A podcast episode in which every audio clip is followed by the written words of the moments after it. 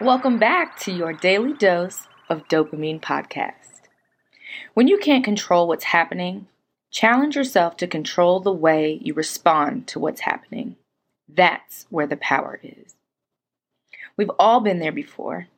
You're having a conversation with someone you love, a friend, a boss, or a colleague, and they say something that just strikes your nerves. Before we know it, we have fired off a sharp tongued, quick witted remark usually hurtful and definitely, definitely defensive in nature. And now we have just given away our power and set the stage to invite conflict in. Today, I want to talk briefly about the difference between reacting and responding, and why knowing the difference is vitally important to transforming the way you communicate. When faced with any hard conversation that evokes strong emotion inside of you, you're left with two options of how to move forward.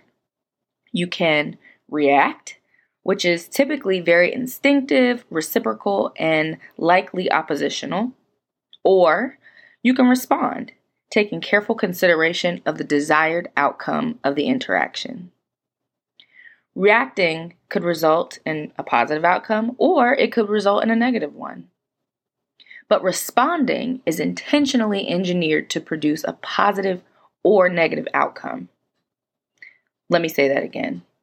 Responding is intentionally engineered to produce a positive or a negative outcome.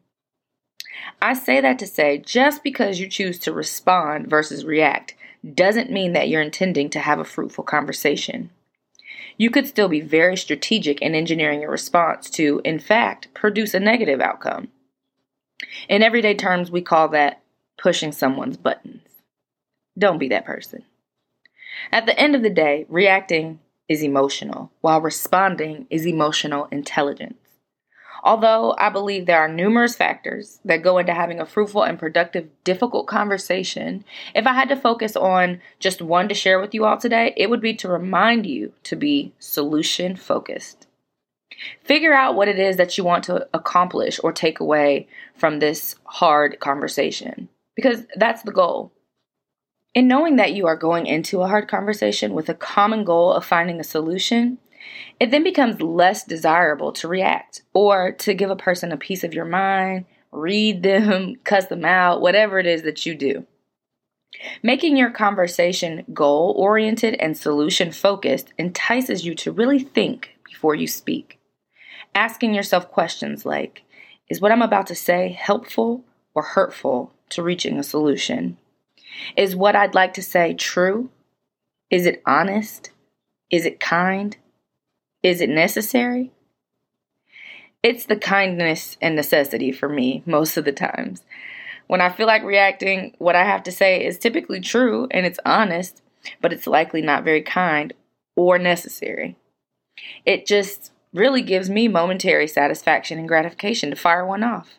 But long term, it really can be detrimental to relationships, to trust, and it severs the other person's ability to be emotionally honest with me. And generally, it is just bad behavior. I really, really try to respond versus react. And that's because, guys, it is time to elevate our communication to the next level. Make a choice to formulate an emotionally intelligent response versus an emotion filled knee jerk reaction.